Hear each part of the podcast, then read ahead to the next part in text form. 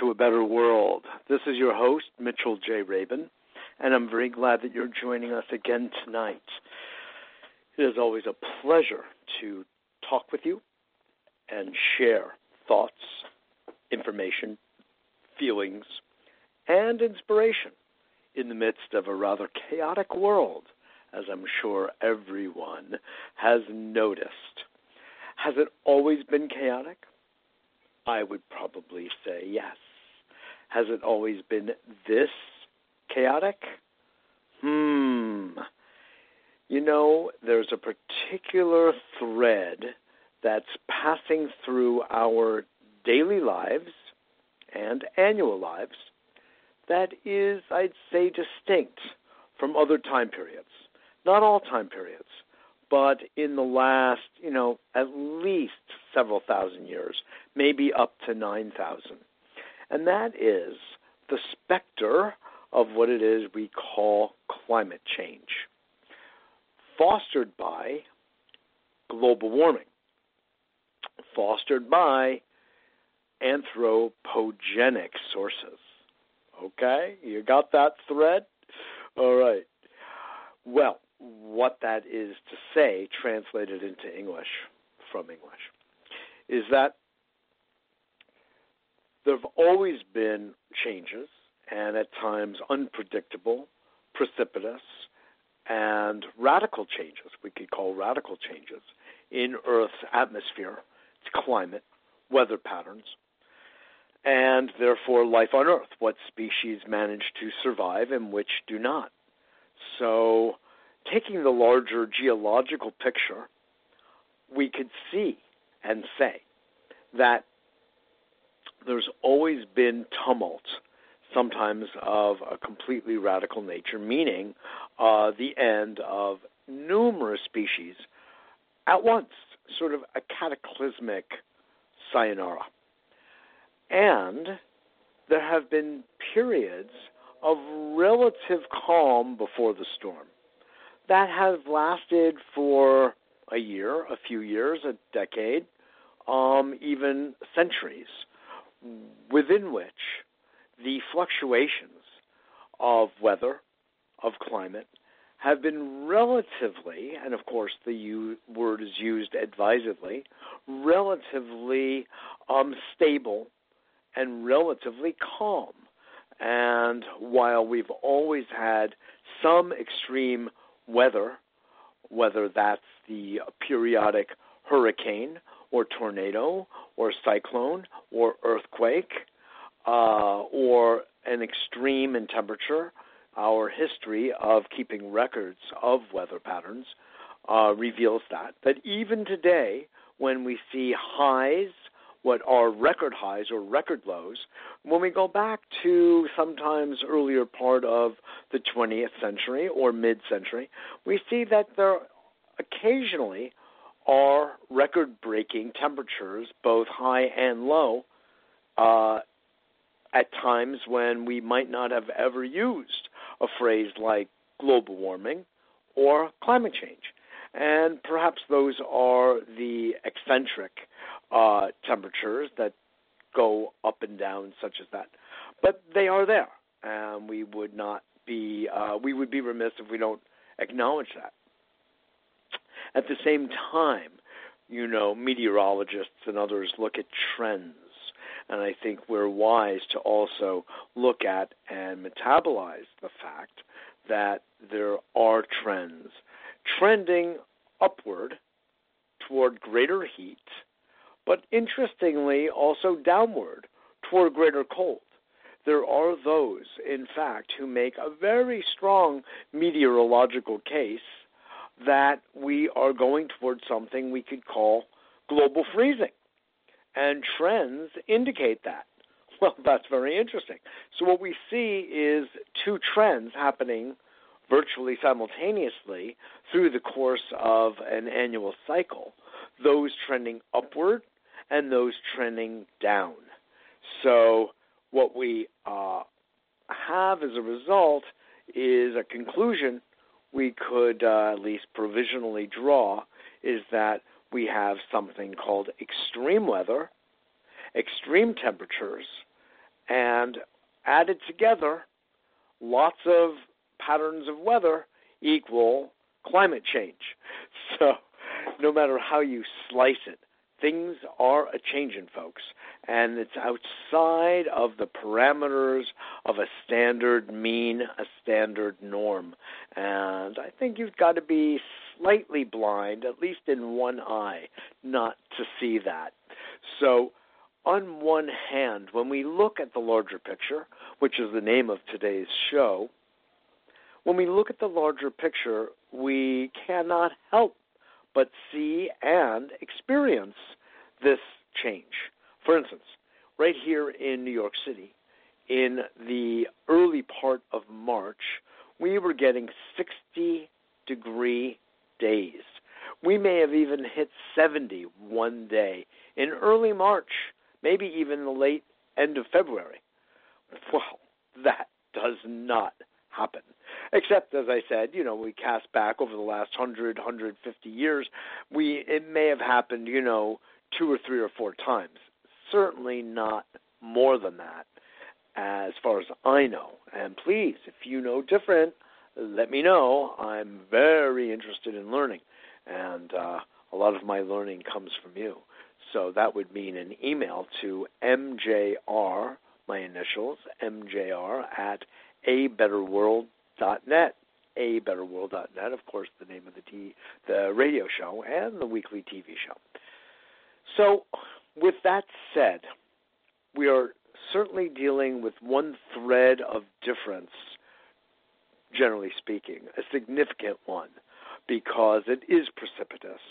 Uh, there are major glacial ice sheets that are rapidly melting, far beyond our computer models can uh, grab and predict. They just can't do it. The models aren't accurate enough. Uh, they're pretty sophisticated, but the number of variables to um, factor in are beyond our ken. Our great scientists, climatologists can. It's just a, there are so many variables. You know, it's sort of like, if you look in that regard, I'm thinking of an orange. You know, uh, brilliant scientists uh, seek to extract ascorbic acid and say, aha, this is our main ingredient here that makes the orange so nutritional and nutritious. Well, yeah, in fact, it is one of those. Maybe it's even the star, but it's surrounded by others, like other bioflavonoids that come in all shapes, sizes, and colors, different molecular structures, different chemical bonding to that vitamin C. So when we pull out the vitamin C and isolate it, it no longer functions in the same way as it did when it existed inside of that orange, along with all of its concomitant parts, the way nature designed a whole orange to be ingested as a whole. No, bite-sized pieces, excuse me, but you understand what I mean. After peeling, number two, eat in sections as a whole. Each section is a whole. Anyway, you know, I'm having a little fun here, but you understand what I mean. When we extract and isolate, sort of like, remember the uh, Monty Python, is it uh, The Meaning of Life, part one or two, when they're in the hospital and a woman is uh, giving birth, and the doctors say among themselves, pull it out and isolate it, meaning put it into the incubator. Oh, it's a very, very funny, funny uh, episode, uh, followed by another one in which the doctors are speaking among themselves and say, you know, the auditor is coming today. We need to assemble all of our expensive machines and technologies so they won't lower our budget. So make sure, oh, yes, you need the X-ray machine and the Y machine and the every everything machine, and don't forget the machine that goes ping. That's how familiar they are sometimes with their own fancy technology, the machine that goes ping. Anyway, uh, you know, when dealing with serious subjects, it's nice to do it with a light touch, because otherwise we may get bowled over by the uh, sobriety of the moment and what it is we're facing as a species on a planet that is warming up, cooling down, and everything's melting. So, including the witch in The Wizard of Oz. That part is good, but for the rest of our planet, not so good. And so, when we are taking a larger picture, the altitude, so to speak, from above, the helicopter view, the airplane view, I like saying, let's go to the moon, man. Uh, but there, uh, the Earth looks so beautiful. And, of course, we have photographs of it. And one of those photographs is actually the Apollo, which is our logo, our motif for a better world. It's uh, that beautiful blue-green planet that we all so love and adore. And looked at from that view, all looks pretty good by and large. As you zoom in on it, however, things start to get a little hairier, and quite literally.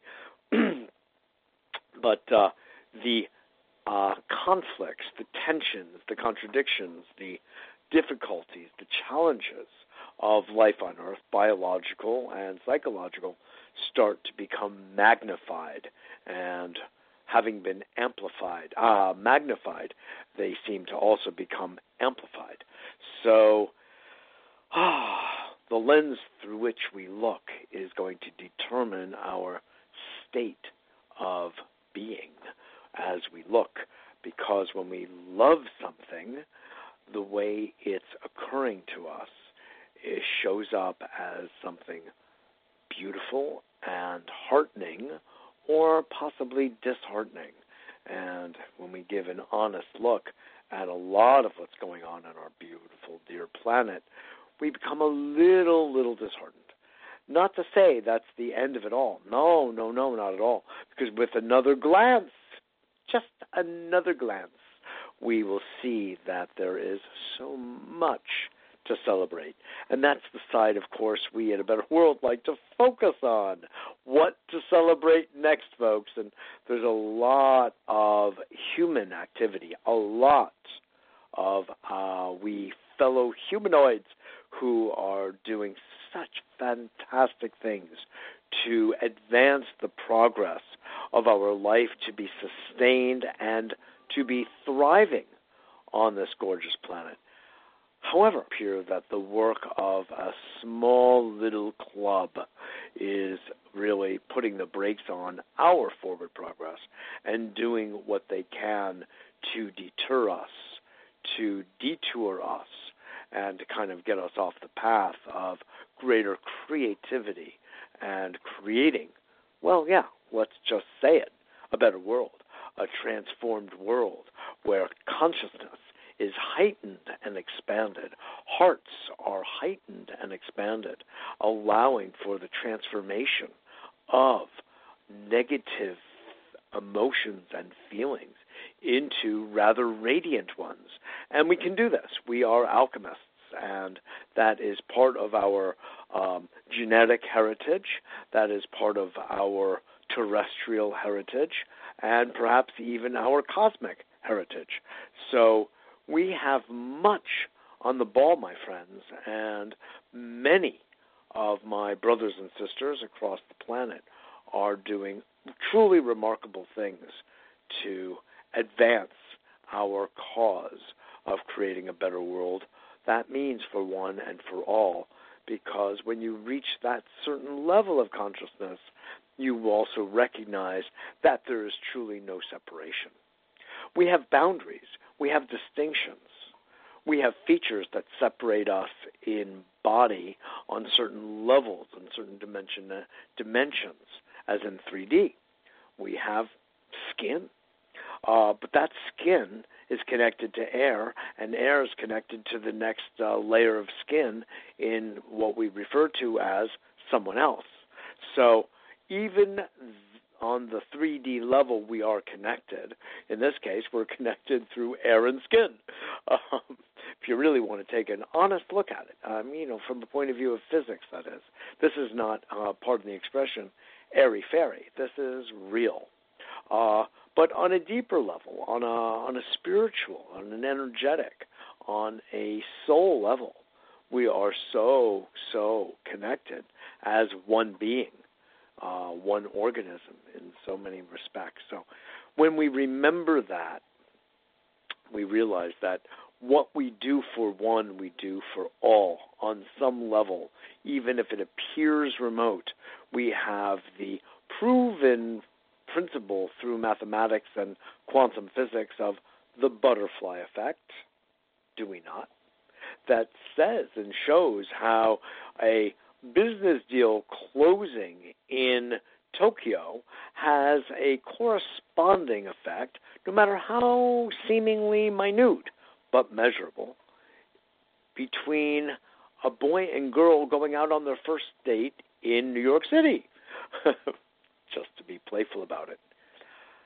So we know that there are these effects, and then when the effects become a bit more intended and a bit more concentrated, perhaps a bit more amplified, Uh, we will begin to get desired effects on other sides of the planet or city or in certain people in particular that we want to reach and can do so by a means not including a cell phone, but could include a cell phone, but let's say directly.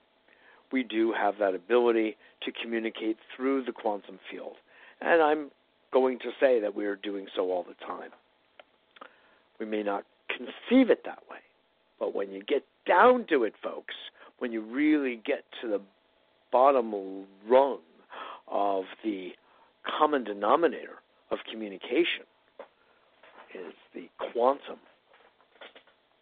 We see that it's actually happening all the time. I have evidence of that uh, rather regularly through well, my life, but through the groups that I've been running for some, you know, twenty-five years, uh, in which through the group work we do, the role playing, the empathy building, the heart connections, the feeling of authentic emotions, uh, communications do pop up, and frequently it's in uh phone communications that tend to follow our work, inner work in these groups.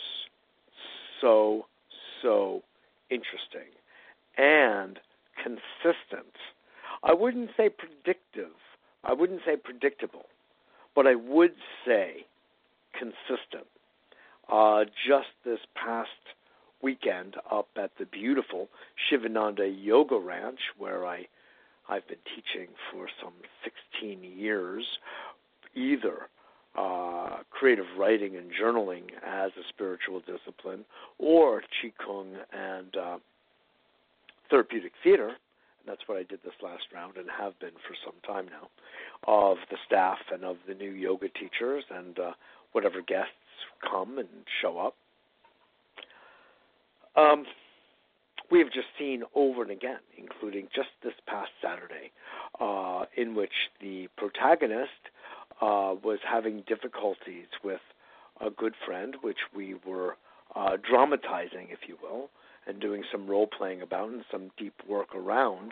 And um, really, out of the blue, several phone calls came in, one from her and one from someone in the audience, Uh, who is also very emotionally connected to the situation, who is having a parallel kind of issue with a friend of his. And there may have been others. That's all that was reported to me on the spot. But this is the kind of thing, it's like we're stirring the quantum brew and a little eye of newt, if you will. And before you know it, uh, magic is happening. It's popping. And we have actual, real, consistent, consistent evidence of people being reached through the field and responding, oftentimes, most of the time, quite openly, vulnerably, and openly to a new communication, novelty, as it were. So um, I just want to make this point rather loud and clear as I return to the subject of the day of Mitchell looking at the larger picture, environment, economy, politics, and us. That does not say the U S. That says us. So uh, I don't want there to be any confusion. In other words, that's the personal part of this. That's the subjective domain in what otherwise looks like a rather objective viewing, uh, which I, I want it to be. But first of all, let me let everyone know that you are listening to A Better World Radio with Mitchell J. Rabin. We're on every Wednesday at six p.m. live Eastern Daylight Time. And we love that you tune in and listen, be it from archive or live. It's always a pleasure, or podcast where you're working on on the treadmill or running around the block or walking around the block, forwards or backwards, on your bike, swimming in a pool, whatever it may be, sitting on a park bench, gazing at the sunrise. Whatever situation, we so enjoy hearing back from you, your feedback and appreciation of the shows and what really spoke to you about the shows. It's really heartening for me to hear how you are reached. And again, the address to address that too is M J R at A Better World, a better world dot net. Not dot com, but dot. So uh, know that we have our weekly radio show and our weekly television show here in the Big Apple in Manhattan every Wednesday evening at seven p.m. Uh, you can tune in if you're in Manhattan on your community cable television stations and watch it, or through our website at w w w dot a better world dot net. Dot TV, a better world dot t v, or net. They both work. And since you're there, uh, just click on the top where it says Watch Here, and then click through, and that'll bring you to the show. Webcast, simulcast at seven p.m. Eastern Daylight Time, uh, Mondays. And that may be uh, time in flux, but that's what it is right now. And also, while you're at the site, make sure to sign up for our free weekly newsletter. If you're having any trouble or you're not reaching, receiving, I'm sorry, the newsletter after you've signed up, would you please let me know? I'd so appreciate it, because uh, it looks like we've been having a little bit of a glitch with that, and I really want to get to the bottom of it. And the way I can is through feedback, that is, hearing from you. So thanks. Now, returning to the subject at hand, we've looked at the environment, and I'm asserting that this is the thread that distinguishes this historical time period from other time periods in which there has been relative tumult, because if you scan the history of human beings on the planet, well, you know, while there's a tremendous amount of dance and song and storytelling and playing and growing and farming and having a really good time, there's also a huge amount of bloodshed. There's an enormous amount of battle and war and conflict and disagreement and misalignment, and that anger and rage and violence comes first in the family, and then it goes outward to a community, to a village, to a town, sometimes to a city, and then it seems to travel upward into hierarchies where we have kings and queens and emperors and military might, and before you know it, we have Genghis Khan coming and conquering and conquesting across the dear planet. Or we have the Christian Crusades, or dialing back further than that, we have the Egyptians enslaving the Jews, And then we have the Jews emancipated from that slavery, crossing the sea, and uh, in turn enslaving others and doing vile violence to others as well, warring in so many places, Jericho and elsewhere. A lot of early Jewish history is a military history, and it's ugly, and it's rather vicious, and it sets a tone, unfortunately, for me, who is born of Jewish blood, to see that that is so much of our genetic background. Um, in the Middle East, a tremendous amount of bloodshed and violence and war. And what comes with that, of course, is plundering, pillaging, theft, and rape. And uh, don't think that there's any one group, religious, spiritual, or otherwise, that has not engaged uh, to one degree or another in this kind of activity. Of course, our evolutionary trend is to go beyond those features of our psyche and blossom into our prefrontal cortex and our heart chakra and live lives that are much more user-friendly, uh, creating a universe and a planet that's much friendlier, more amicable rather than adversarial, much more, let's say, steeped in the higher functions of compassion and love, of kindness. And, you know, the word kindness is related to the word kin. And that's, of course, where we get the word kinder. And we get kindergarten from that. So what is the meaning of that? Well, maybe we're all supposed to be children playing in the playground. Maybe. I like that interpretation. Let me know if you do. Uh, and after becoming children in the playground, maybe we can become uh, mature children. Maybe we can even become mature adults and then conduct the affairs at hand of adults, meaning that we do such things as mate, match, sometimes marry, have children, and uh, continue to promulgate the uh, the species.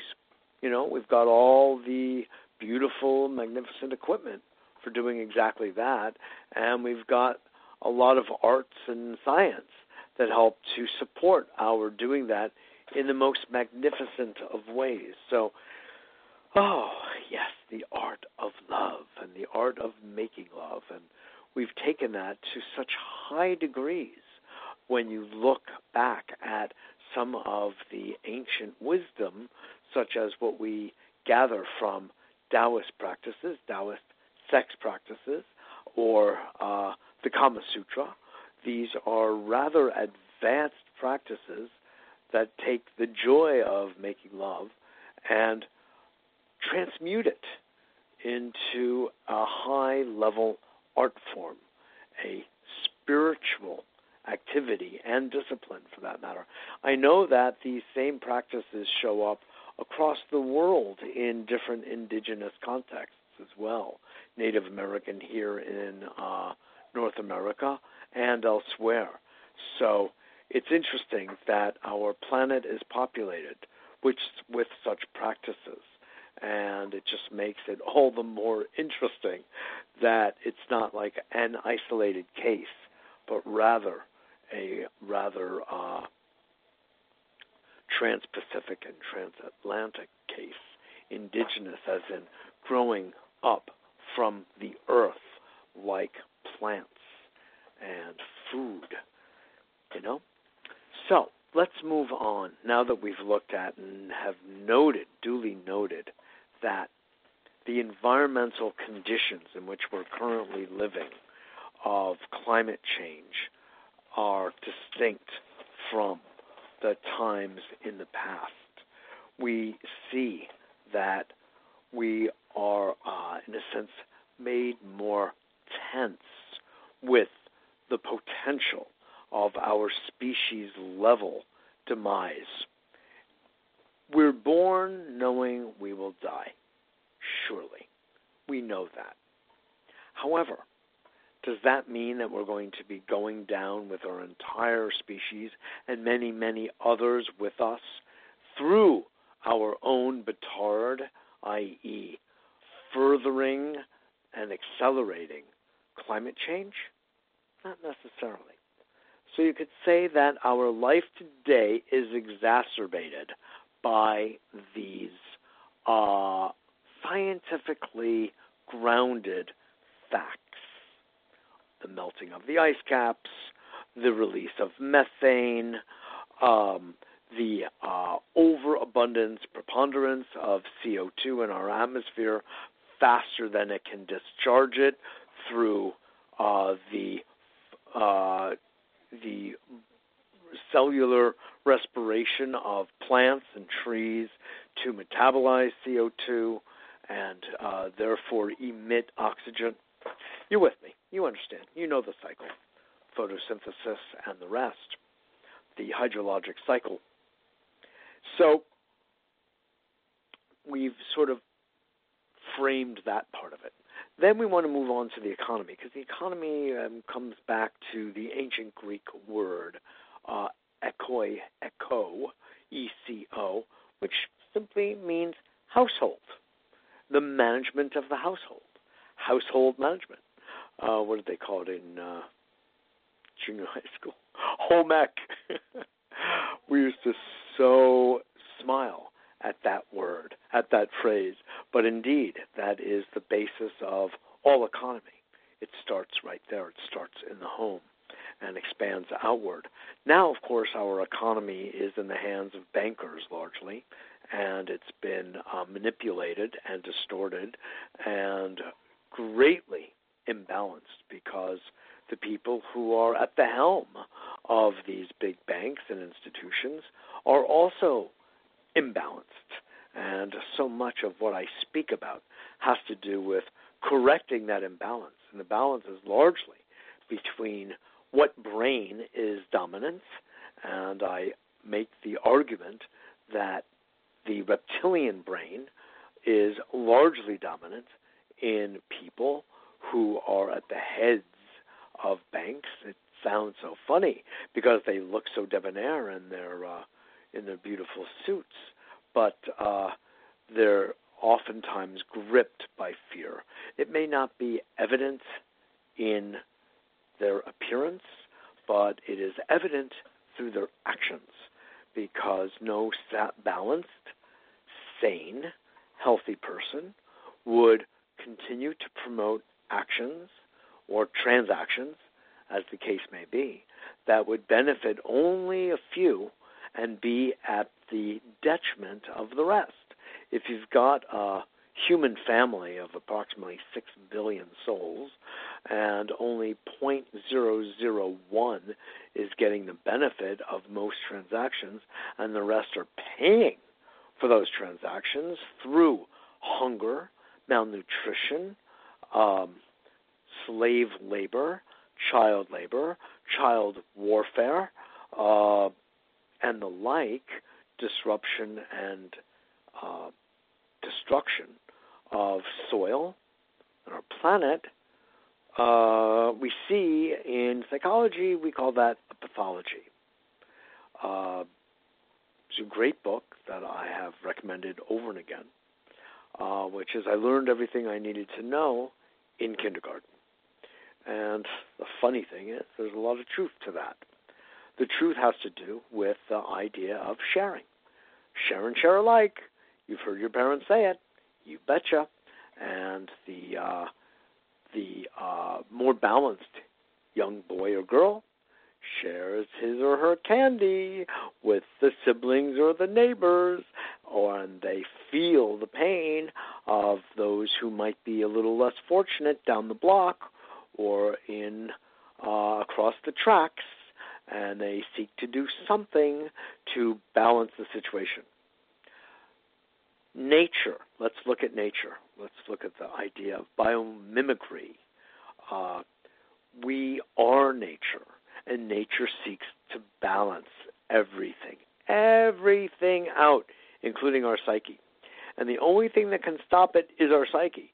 We uh, seek to hold on, we seek to fix, we seek to stabilize, and that shows up oftentimes as greed, as hoarding, and a lack of trust in the higher nature of ourselves or of nature, nature herself. You know, we might say we believe in the divine, but we don't show it. Interesting way to think about all of this. We need to show it. We need to demonstrate it and act therefrom. So with an economy out of balance, because there are only truly,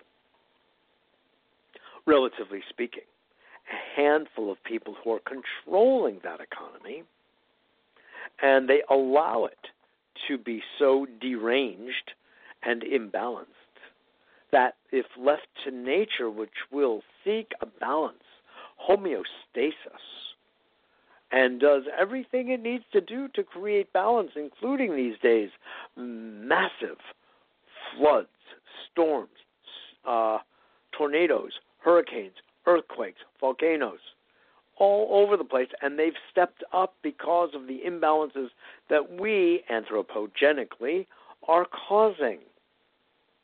You got that. This is just na- punished, although it may feel that way sometimes. Nature is an intelligence, is a mother, and is balancing out the elements so she can continue to do her work as mother. And if there's an infection or a parasite in view or a cancer at hand, she will balance out the elements to keep the majority of her life in motion and healthy and growing and thriving. And if that means the loss of some for the good of all, so it will be. So it will be, and so it has always been. Yeah, am I looking at humanity? As Sarah Palin has said many times, you betcha. So this is the these are the horns of the dilemma on which we currently sit. So the economy is way out of whack because, I'm suggesting, we are in the grips. Our banking institutions, our business, our captains of industry are in the grips of their reptilian brain, the amygdala. They're not in touch with their mammalian brain or their prefrontal cortex or their heart chakra. By and large, there are brilliant exceptions to what I'm saying. Brilliant. And we are so grateful. However, right now, the ship is being steered by those few who are actually pathologically in the grips of them, of of the, these parts of themselves that are not allowing the natural altruism, generosity of spirit and action and material wealth to be properly circulated. So there's a circulation problem, there's a nervous system problem, there's a neural problem, there's a brain problem, and clearly there's a heart problem. It leads to indigestion, it leads to constipation, and it's leading to muscular contraction, all of which is a way of saying major, major, not just stress, but distress on all systems of the body, of the human body, of the body of humanity. And this, my friends, is taking a look at the larger picture. This is looking at us as a species from above. Imagine there are six billion humans and a thousand of six billion who have accumulated both the financial wealth, of course money is our currency by and large, of of power and of energy, and one thousand or so people, you know, some can argue a little less and some can argue a little more, but no matter what, even if it's ten thousand, even if it's a million, but it's not even anywhere near that. It's way closer to somewhere between, you know, one thousand and five thousand individuals, individual families that are have really amassed the wealth, which translates really into power. And what does that mean but decision-making for the whole? And the decisions being made are for their benefit, by and large, of the whole. The whole, from their point of view, is to serve them and not making decisions for the good of the whole. Otherwise, the world just simply would not look this way. There is no reason for a Flint, Michigan to occur with our current technology and with our current development of our prefrontal cortex and our heart. It's just, which is also a brain. There's just no reason for that, no earthly reason. And that's just one example of thousands. There's no earthly reason for war. There's no earthly reason to have armed conflict, as they call it. It's just no reason. There's no reason for poverty. There's hardly any reason for many illnesses. There are so many remedies. There are so many ways of living life, lifestyle choices, that in itself, forget medication, lifestyle choices that would keep people just robustly healthy and happy the way it is. There are ways of embracing certain values and having a certain set of priorities in life of love, liberty, uh, well-being, sharing, kindness, humor, generosity, integrity at base. For the whole thing to run smoothly like a pianola. Mm-hmm. That's right. Yep, like a pianola, like one of my great teachers used to say, Mister Gurdjieff. So moving on, we have the imbalance in the environment. We have the imbalance in the economy. And when there's an imbalance like this in the economy, there are people on both ends of the spectrum who want to set it right because this is our natural, truly biological impulse toward balance. But balance is seen from polar opposites as looking rather different. So now let's zero in.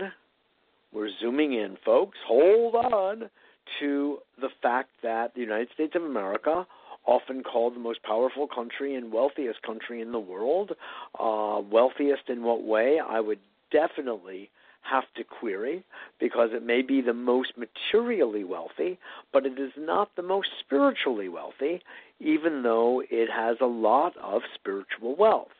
It has a lot of creativity, a lot of human beings on uh, Earth in North America, in the United States of America, are beautiful, brilliant people.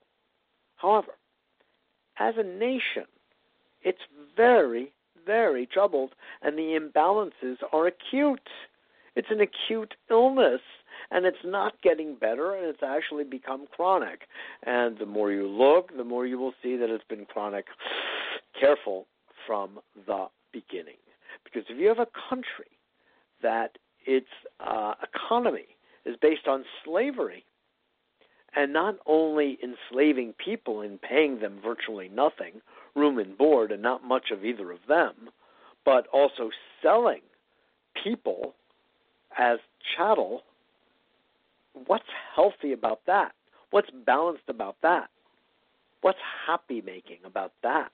And yes, our founding fathers, though there were disagreements, healthy disagreements between them, actually got behind that form of economy. And we just have to stare that in the face and not glorify the founding of this country, which I find happens a lot. It's the casting our eyes back and idolizing those in the past, or idolizing a text like the Constitution. Are there strong points to it? You betcha. Are there weak points? You betcha also. And I think that we really need to be sober about this and not cast a um, a pious gloss over it because it was our founding fathers who were so ultra brilliant. They meant every single ah and the in the Constitution and Declaration of Independence and Bill of Rights. Well, these are very formidable documents, there's no question. And taking into account the rest of human history, there had been nothing quite like them in at least Western European society. However, well, if you look toward the Adirondacks, and you look at the Iroquois nation, you see that the basis of our founding documents are based on their founding documents and belief systems and tenets and cosmic principles, as well as earthly. We borrowed from them those parts, cherry-picked as it were, those parts, and we probably should have taken a lot more than we did, and we not might not be in this abyss in which we currently find ourselves. For instance, one of the items that we left out, Benjamin Franklin, Thomas Jefferson, et al., is the role of women, that is the feminine quality of government.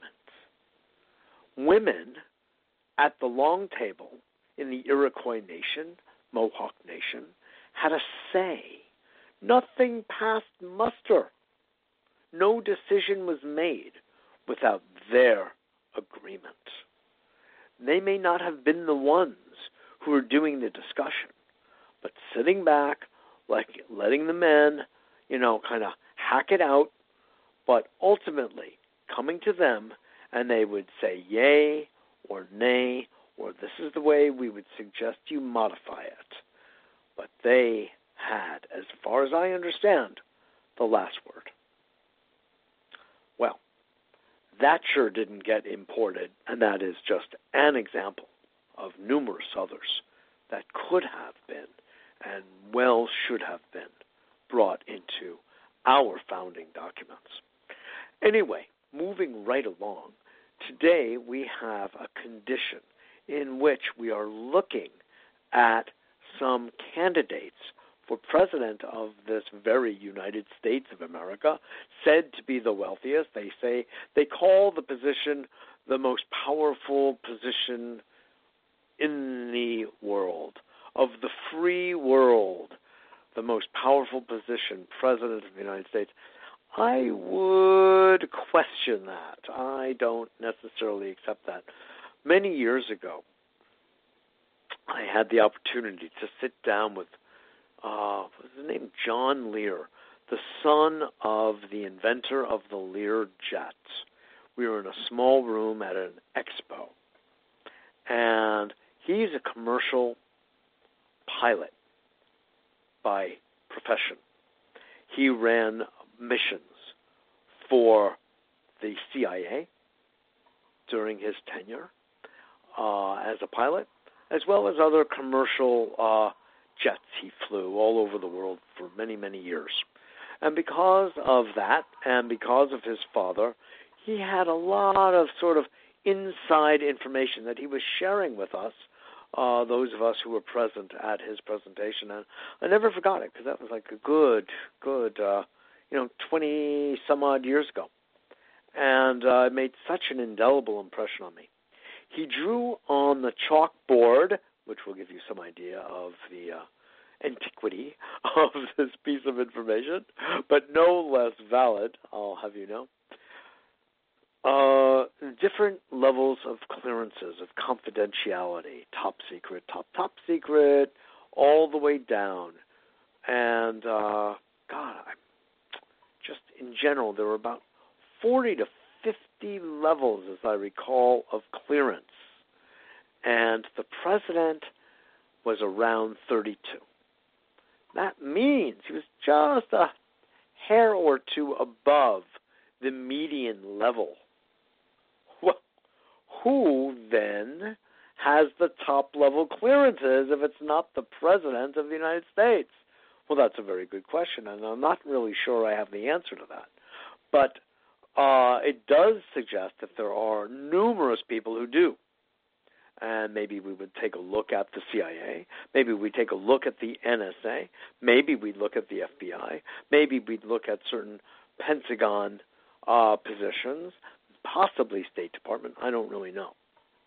But there are clearances far above president, which means he or she is not, and I'm not begging the question by saying that right now, by the way, but uh, I'll stick to he for the moment, unless it's Jill Stein, Doctor Jill Stein, and I am working my way around to that point shortly. Um only has a rather limited understanding and knowledge of what the heck is going on in our own country and across the world.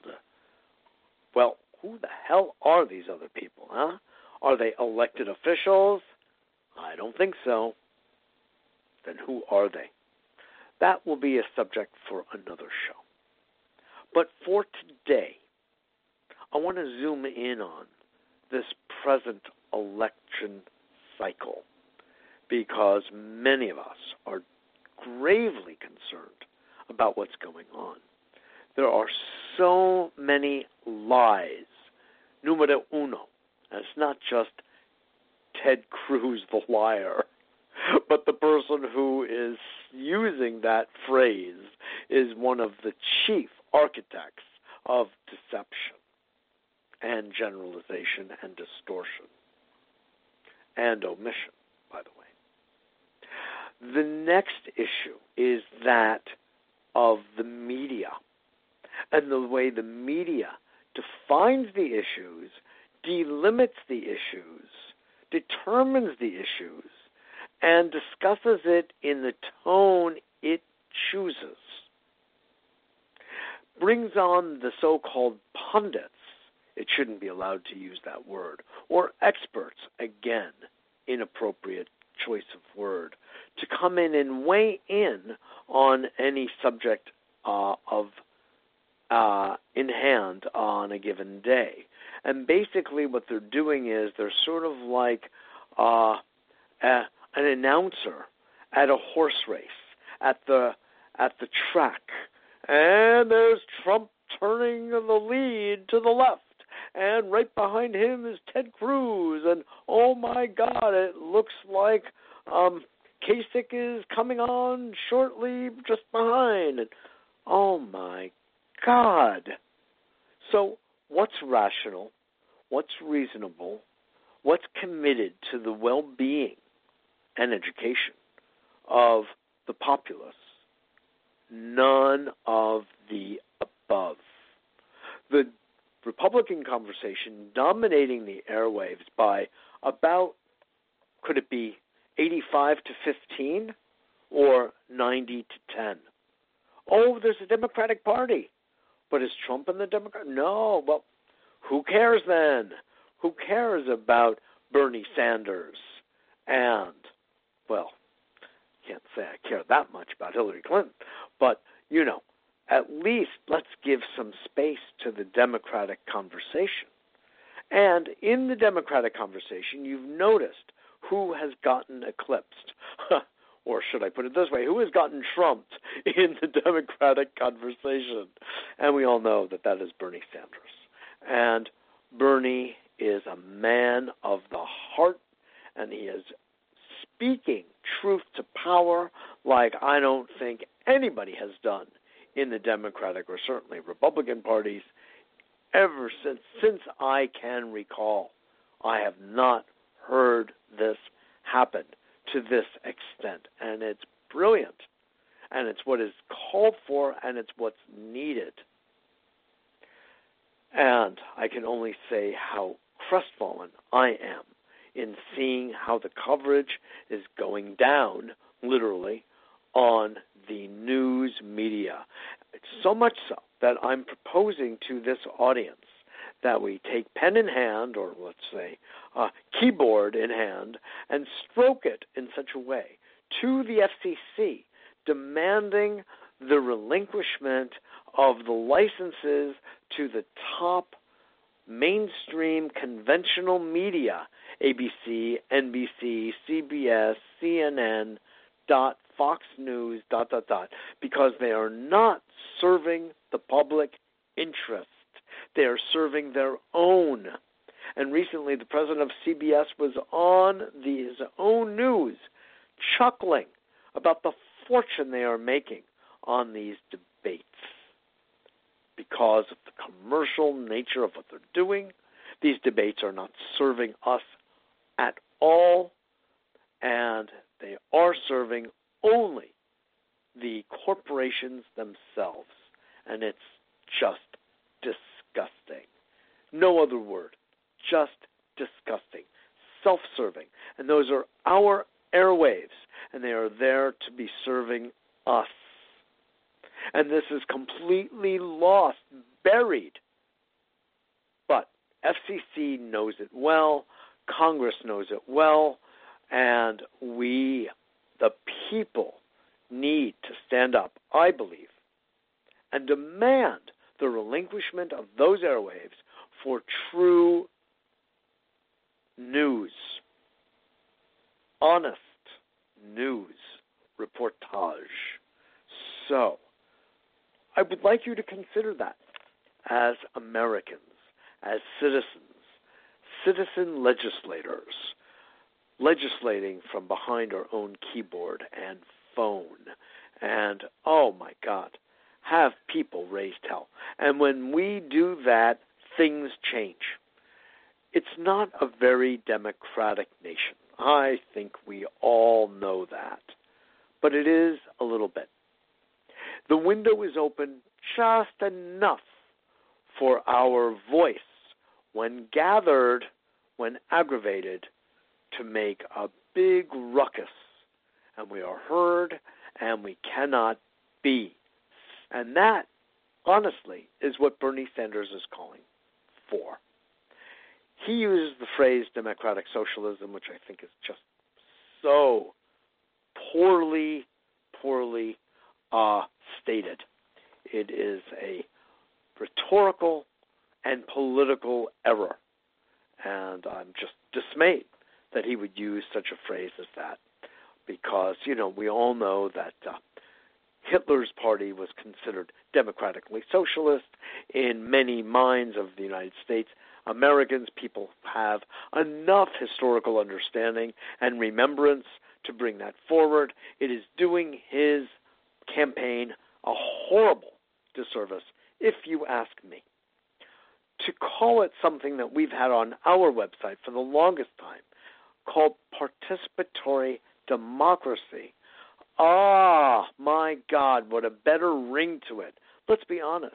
Participatory democracy, because in virtually every single speech he makes, that's what he's asking for. He calls it a revolution. What he means by a revolution is that people stand up and demand democracy. They demand that the government be serving the people. That's participatory democracy. Single payer. We have a whole lot of what we could call socialist measures, including giving Exxon billions of dollars in tax credits and other oil companies and other agribusiness and other pharmaceuticals and you name it. They are giving out white-collar dollars through tax credits and simply grant money, R and D, what have you. Non-bid contracts all over the place. You don't think that's socialism of one sort? It's a perverted form of socialism, if you ask me. The privatization of prisons, this is madness. This is nothing but madness. And it's time, I, I, I don't want to get caught up in words like this. I just want government to serve people. I want it to be highly efficient, as though it were being run like a well-oiled business, and lean to the bone. And that's not easy, because people don't get an education anymore. They don't get a good intellectual education. They get a worse emotional education. So the emotional intelligence, the emotional intelligence quotient of our nation, I would have to say, is that, you know, what might well be an all-time low. It's just at an all-time low. And what comes with that, by the way, is integrity, a sense of respect and dignity among people. It's also true that my old teacher of neurolinguistic programming, one of its founders, Richard Bandler, used to say, this country was started by criminals, and it continues to be run by criminals. So why are you so surprised? Well, Richard, you know, history has shown. You're right. You are right. However, there's another glimmer, because there's a part of even criminals that want a better way of life. And people become criminals because there's some lack of economic justice, and there's some lack of emotional intelligence, usually in the family and then in their peer groups going through school. And they resort to radical behaviors to get attention, to get their way, to pull a fast one, toward trickery, et cetera. This is what just this is just human psyche. This is like psychology one oh one and one oh three. And uh, we could stand to take a course in this, in understanding the mechanics of criminality, uh, the mechanics, where it originates. There's a shadow in our midst, but where did it come from? What are its origins? And that's the us in today's talk. Who are we in the midst of all of this? And who can we? That's a more powerful question. Who are we, and who can we be? How can we shape a future? Our values, our priorities, what's in our heart, what's in our soul, and what's in our minds. And indeed, we can shape a future. It has to do with following some of the dicta that Bernie Sanders is laying out. There's nothing in the dicta, if you will, of course that means from the Latin to speak, um, that we hear from the Republicans, or certainly either from Hillary Clinton, who, you know, I would refer you to a series of shows, uh, several shows that uh, uh, one of my mentors, Gary Null, has done on P R N, um, showing, uncovering the criminal activities and the power-mongering, war-mongering activities of the Clintons as a couple. And make no mistake, if Hillary wins, they're both the president. One is in title and one is in effect. So just know that. This will be another round for Bill Clinton and the Clinton Foundation. Whoa, watch out. Boy, will they be getting well funded. Okay, you've got to look at this honestly. They say she has experience. Experience in what? In being the architect of the destruction of Libya, of regime change in Guatemala and Honduras. I mean, what are we talking about experience? As a board member of Walmart, of Monsanto? Is that the experience you want to be uh, boasting? I don't think so. Being cozy and cushy with Wall Street for decades? And all of a sudden, in a few speeches, it changes because Bernie is pulling her far to the left? Oh, please. Is the American are the American people so blind to be so easily swayed? Has she ever done any good things? Of course. She's a human being. Our natural proclivity is to do good. There's no human being without doing some who hasn't done some good. But you've got to look at the other side. You have to look at the tendencies.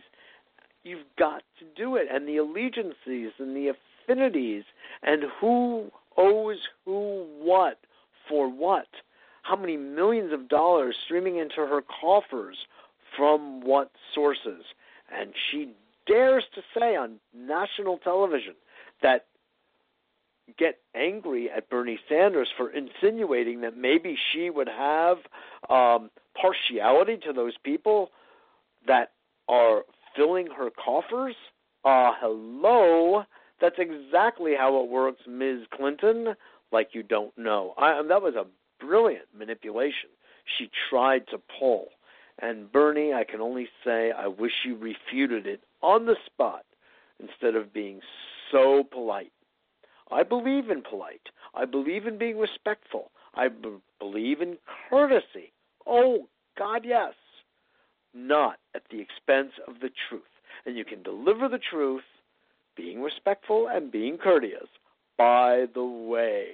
And that's what I'm pushing for. And I'm pushing for something even further, beyond the duopoly of Democrat and Republican. And Bernie is truly an independent. I mean, you know that. I believe you know that.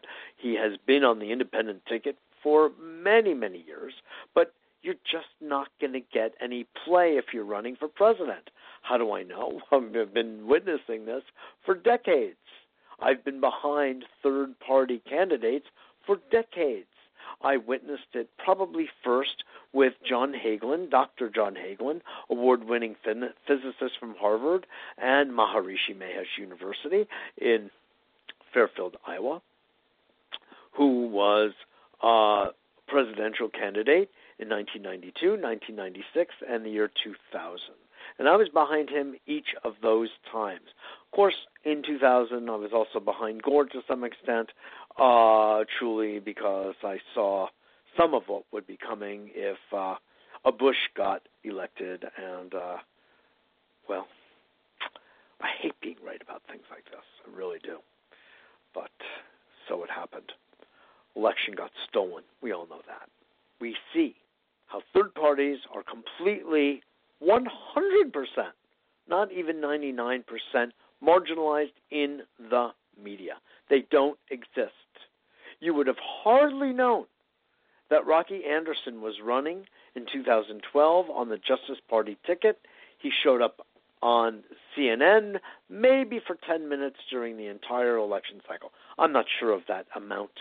Maybe not that much, or maybe a little bit more, but it was truly minimal. Doctor Jill Stein, running for the Green Party, who ran then, ran before then, and is running again right now. Who knows of Doctor Jill Stein except for those of us who are paying attention to third-party candidates, who don't rely purely on the mainstream media for for information and news. She was on A Better World Radio with me in the two thousand twelve cycle, and I'm seeking to get hold of her again to be on again during this cycle. But there you will find a mindset as strong as Bernie Sanders and more. Yes, and more. She is not a Democratic corporate type, and Bernie isn't so much, but his international foreign policy thinking leaves much to be desired from my point of view, much to be desired. And there's tweaking that really needs to take place, to put it mildly. When it comes to Jill Stein, she doesn't have any corporations to be um, beholden to, and her thinking, quite honestly, is just bigger and broader and more ultimately planetarily humane. You know, I just, how I feel. I believe that Bernie has all that intelligence that could grok all that she has to put forward, and she is ready and willing to put that forward to Bernie, and I think he would get a much-needed lesson from Doctor Jill Stein. Is that going to happen? Is it not?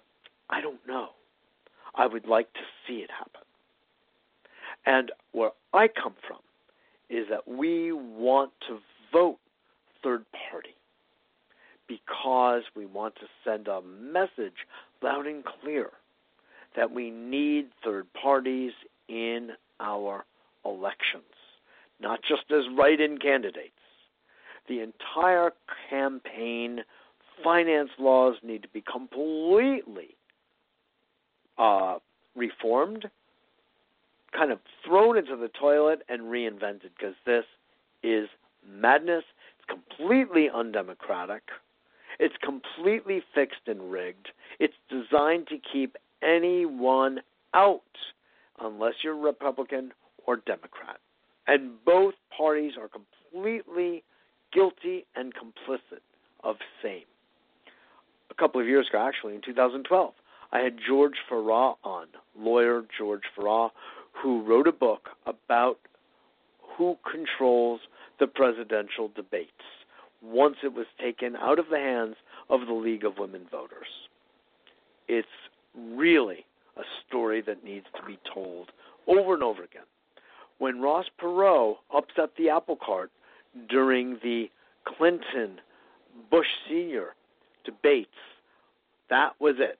That was it. They saw how powerful a third-party candidate can rock the boat, which is the power structure, and they wouldn't let it happen again, that is, they wouldn't let democracy happen again. Interesting. And they've been controlling the conversation ever since. It's a whole story I'm not going to go into right now, but if you go into our uh, website at better world dot t v and put in the name George Farah, I think it's F A R R A H, you can get that story. Or gerrymandering, another way that democracy is kept at bay, considered to be the first democracy of our world. There's very little democratic here, folks. That brings forth another idea. How good is democracy as a system?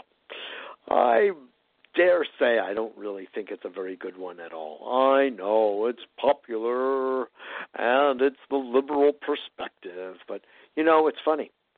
China is looking at our current state of election and who's running and how they've gotten powerful and who's got the money, controls the conversation, and they're saying for someone like a Donald Trump to rise to the position that he has when so many of us thought he would have been laughed off stage, oh my God, six months ago, you know, just like he has been in prior elections. He lasted for what, two, four, two to four weeks, six weeks? And then people went, Donald, go back to real estate. You know, you didn't do that well there either. Why don't you just go back to branding your name and uh, trumping yourself up? You know, let's leave it at that. Oh, God. Um, so they're looking at us. How often do we look at ourselves from outside of ourselves? But it's certainly an interesting thing and valuable thing to do. So in this case, I've heard on our, you know, N P R uh, news um, that China is looking at what is going on as an indictment of democratic process. They said if democratic process can bring forward uh, the ability to buy elections, by the way, and buy news time and television time and the rest, you've got a problem on your hands, folks. And we have a system, and it's not that I'm promulgating that system at all. I'm not. But I am bringing forward the idea that there are alternative systems to what we have, because this does not work. What do we have to do? Be hit over the head with a frying pan, like in the cartoons, to metabolize this? it's not working. And democratic rule is also majority rule. Well, if the majority of the people are not very well educated or not very well attuned or have a low intellectual and emotional quotient, gee, you're going to get a body politic that reflects that. And right now, we have a Congress that wants to spend more money on killing people and building killing machines than they want on education. They want to spend more money on building prisons than they do on education and educating people and having community centers where kids can play and kids can grow and become fantastic, creative adults with integrity at base. They don't care about that. How do we know? Follow the money trail. Just watch what they spend money on, and it will become abundantly obvious what is important in our country among those who lead it. All corporate lapdogs. Most are corporate lapdogs. Bernie being an exception. God bless him. And I'm making the strong case that third parties need to be uh, supported in the election cycle. Remember, my friends, the popular vote, that's you and me, don't determine the presidency. How many times do you have to cast your eye back on history to see that the Electoral College determines the election? Or, in the case in the year two thousand, the Supreme Court, that has no jurisdiction in the subject, determined the presidency. What a laughing stock.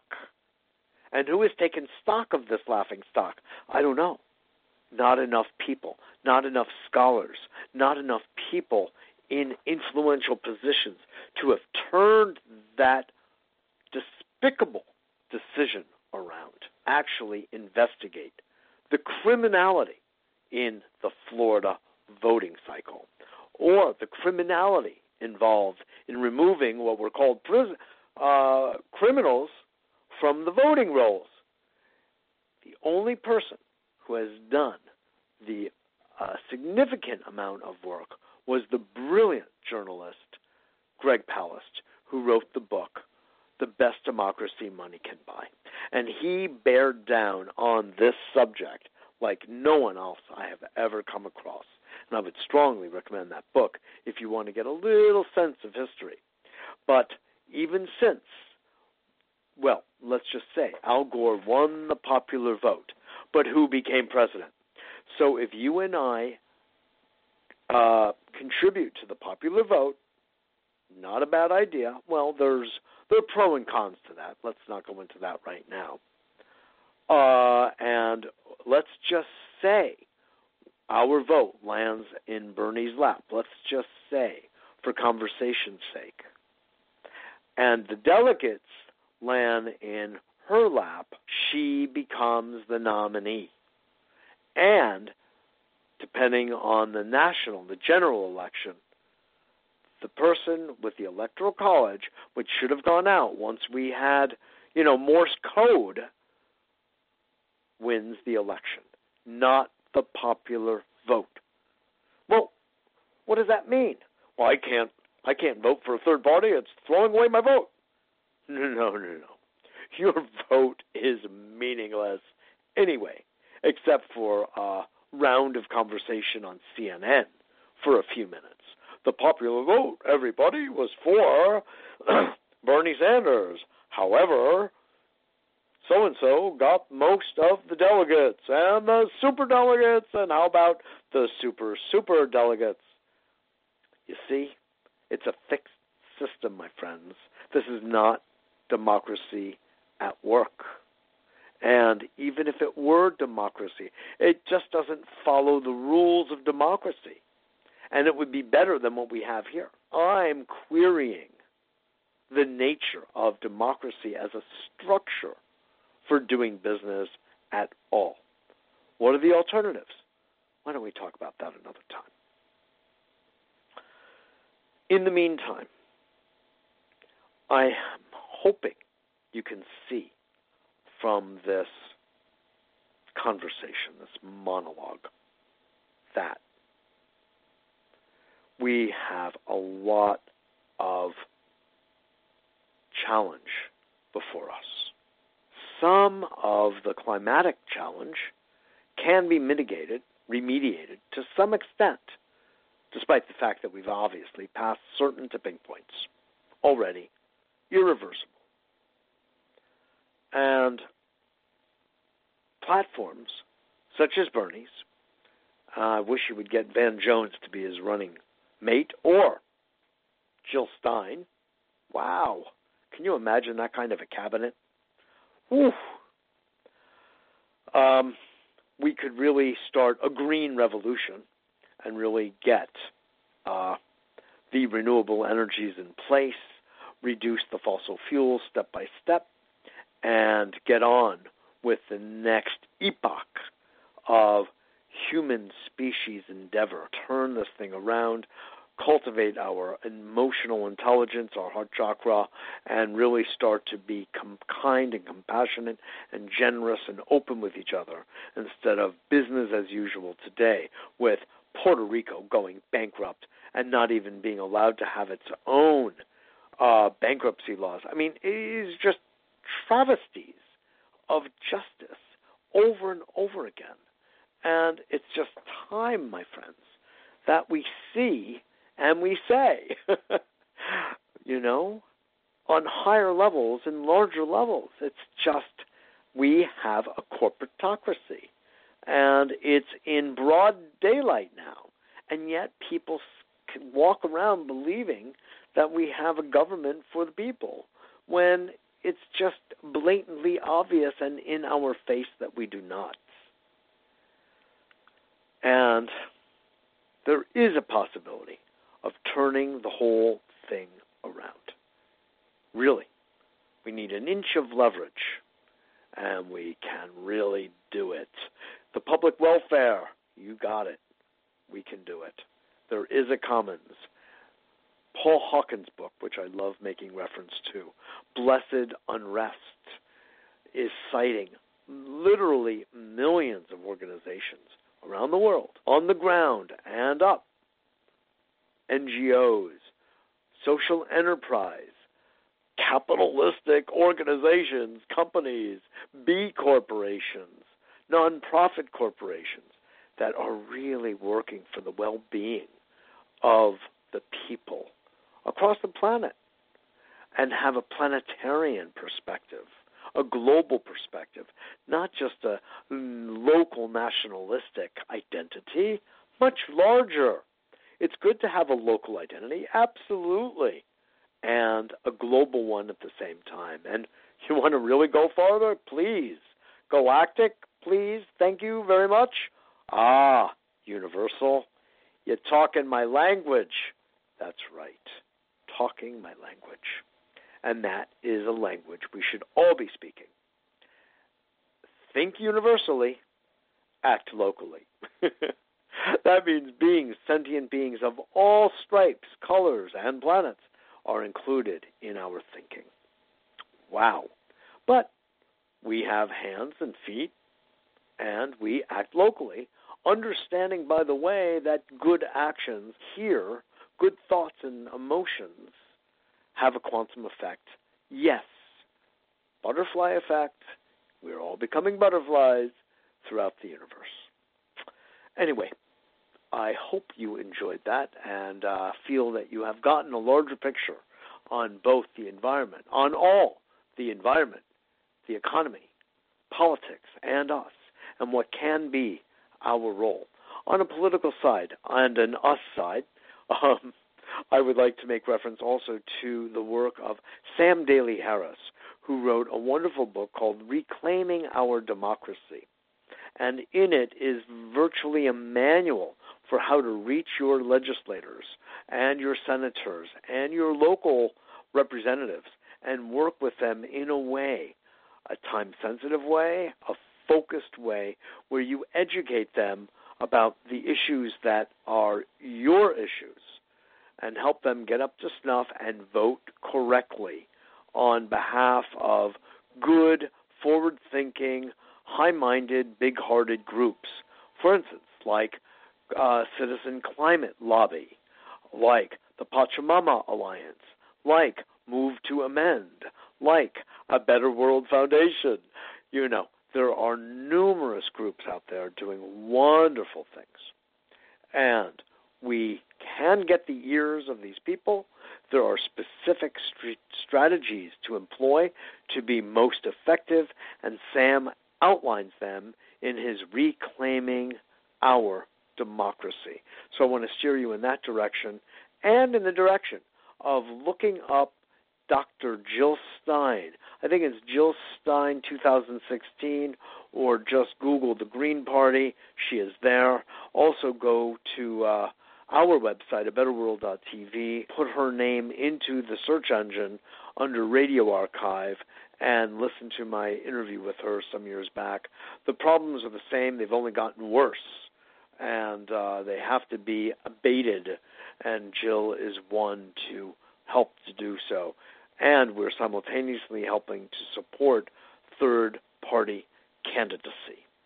So on that note, and if you can't go that far, at least go as far as Bernie Sanders. Consider both, and uh, I think Jill is making some offer to really help Bernie, and I would really love to see that happen. On that note, my friends, I so appreciate your uh, attention, your listening skill, uh, your openness to these ideas. You know, don't take any two to heart. Just examine them, which ones work for you. Keep and send these uh, links to your friends and your family or others or your adversaries. See what they have to say. See what they have to think. Let's keep the ball rolling, my friends. Please go to a better world dot t v, w w w dot a better world dot t v.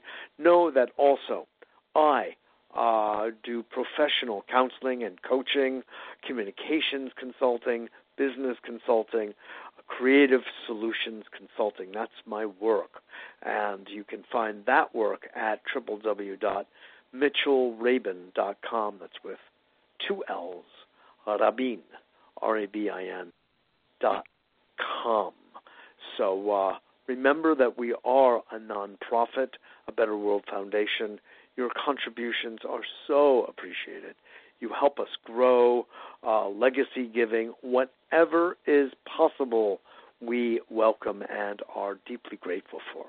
If the amount is uh, in any way significant, please contact me at the at the uh, email address m j r at a better world dot net, or you can go to uh, for donations through PayPal for amounts lower than, say, five hundred to our PayPal on our website, a better world dot t v, in the right-hand column. Thanks again, and I look forward to seeing you all next week.